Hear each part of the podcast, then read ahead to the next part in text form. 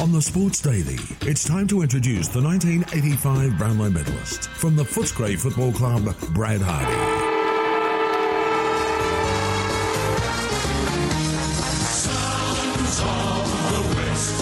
Introducing the boy from Hilton, the AFL guru, Brad Hardie.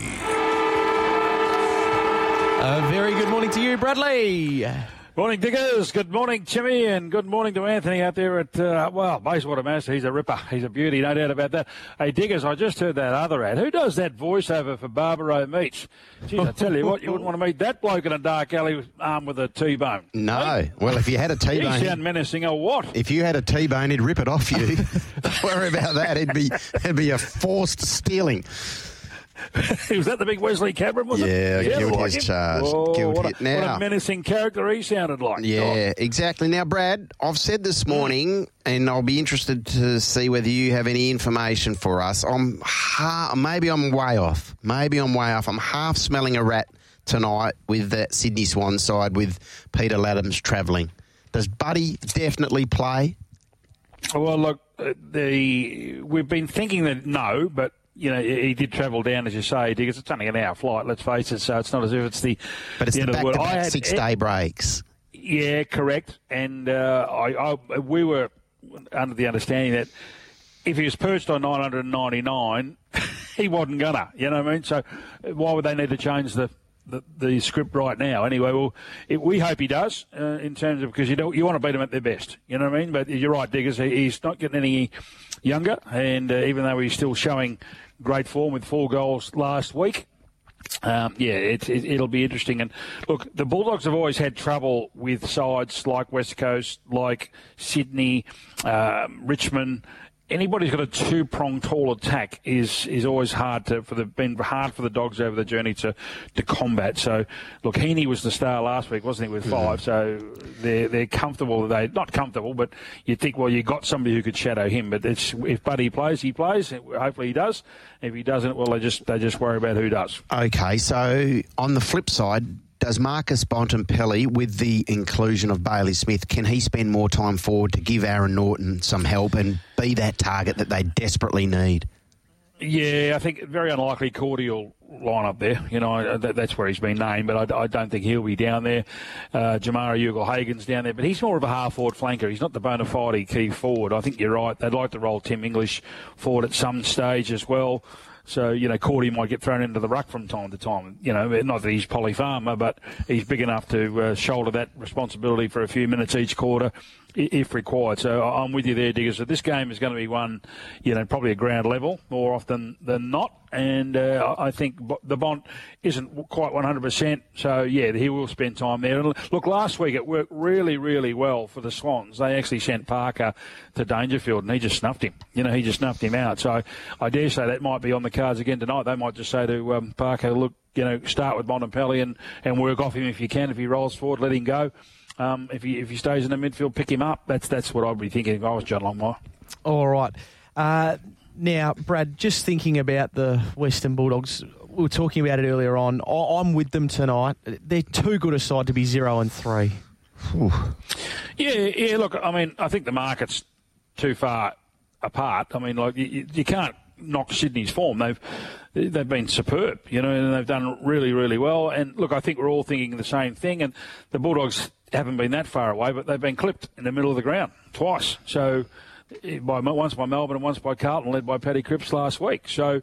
You know they've got to get on top of that part of their game. If, they can do that, that look, we, we we saw last week with it doesn't mean everything because Port Adelaide had more inside 50s, more everything, and got got smashed. So it's proficiency forward of the centre. It's been a bit of a problem for the Dogs, and it's going to rely, as Digger said, a little bit on Aaron Naughton and a few of those boys up front to convert their opportunities when they come. So if they can do that, um, yeah, they're, they're in it up to their ears. But I I think that the Sydney represent a bit of value, to be honest, um, being odds against in the, in the black. So Sydney for you.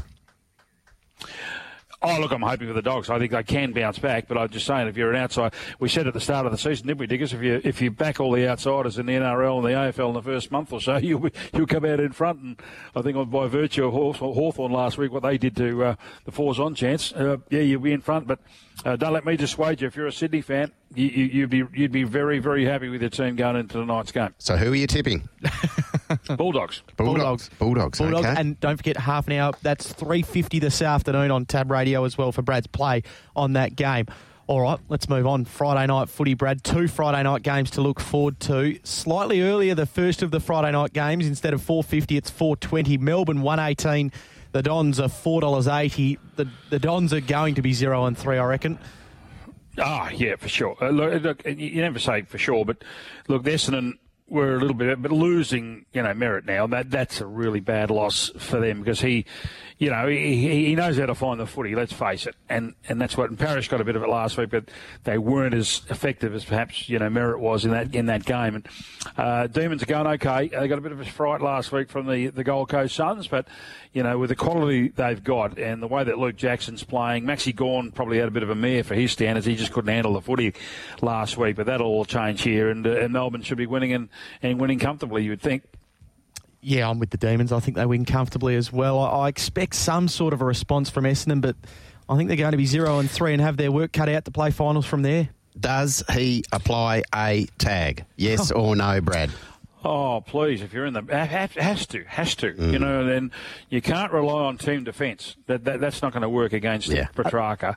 I mean, uh, yeah, you probably look. You don't want to let anybody run free, but Oliver's less uh, damaging, I think. You know, he, he you saw that last week. He got his numbers last week, Diggers and where you'd expect a, a, midfielder to get him between the 250 metre arcs. But the bloke who gets it 30, 40 times like Petracca and puts it inside forward 50 14 times, you've got to have somebody going with him, surely. Uh, Brad, quick one before Diggers tip. If they lose tomorrow night, Essendon 0 3, I know Sydney made finals mm. from 0 6 a few years ago. Is it curtains for the Bombers from 0 3? No finals?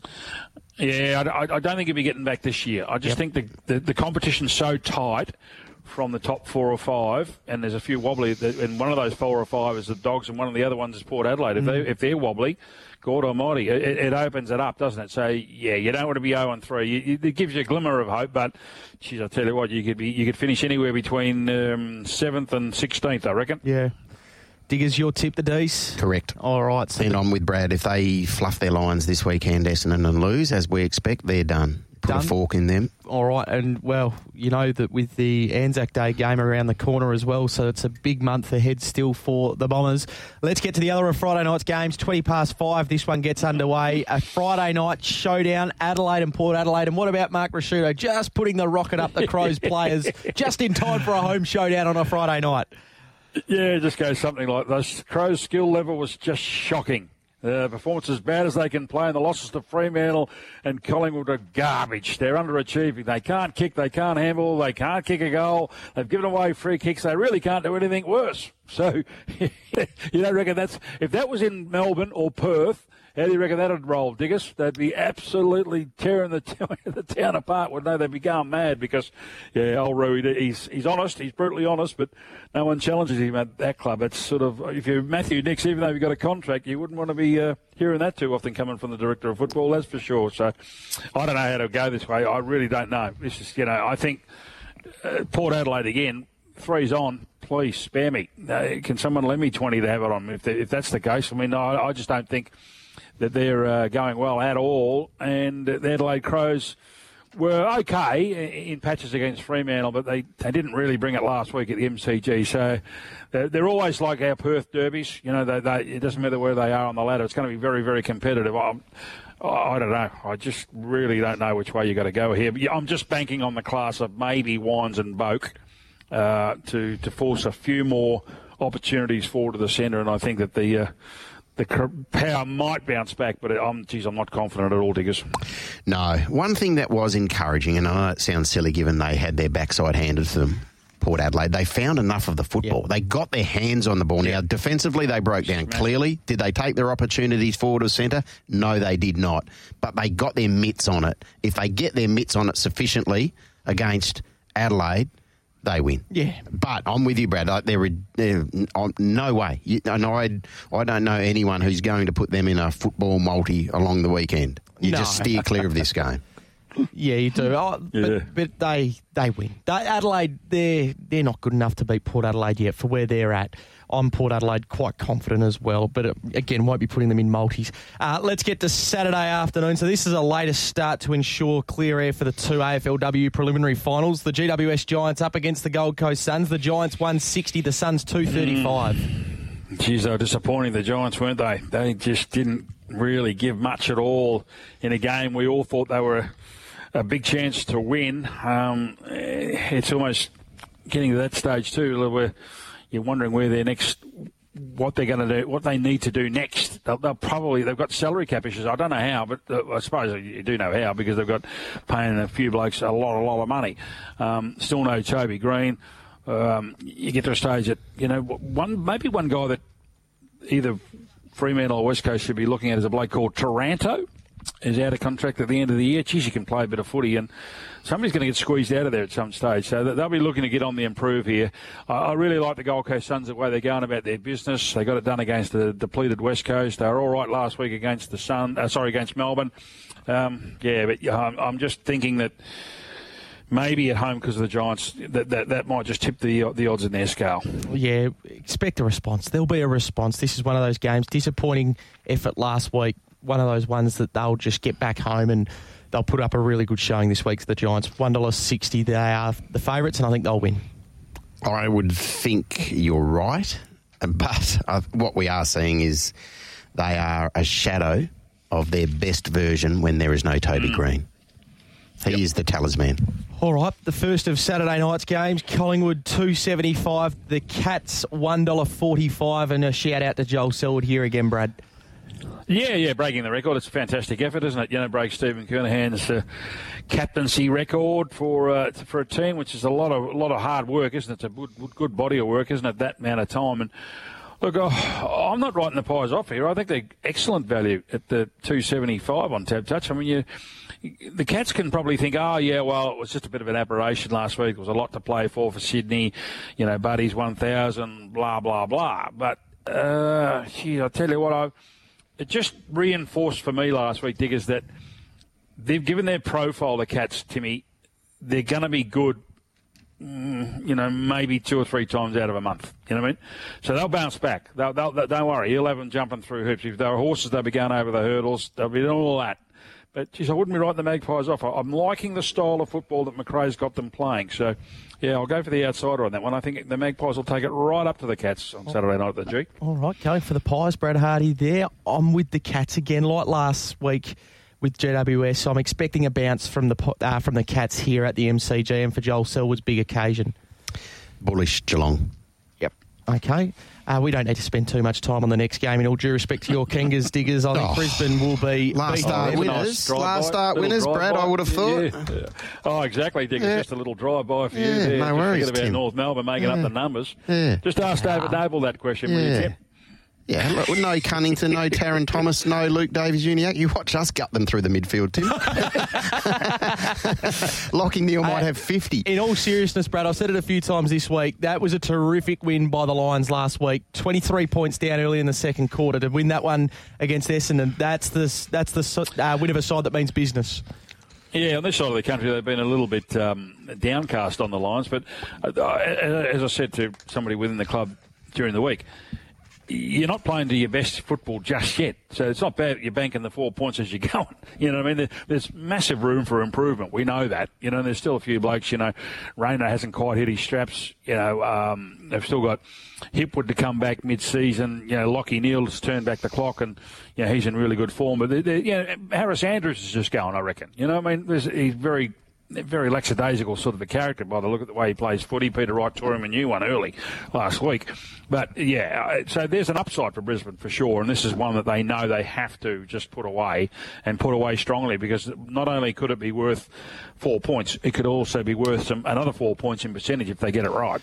One thing I think what we have seen in the first two weeks of the season is they're not going at their full optimum, Brisbane, Brad, but what they have got is gears. Yep. And you saw that against yep. Port Adelaide. They slipped themselves and then they went bang, and there in that second quarter against Essendon. And that was a danger game, and all of a sudden they found themselves 20 odd points in arrears at quarter time, and by half time they were in control of that match.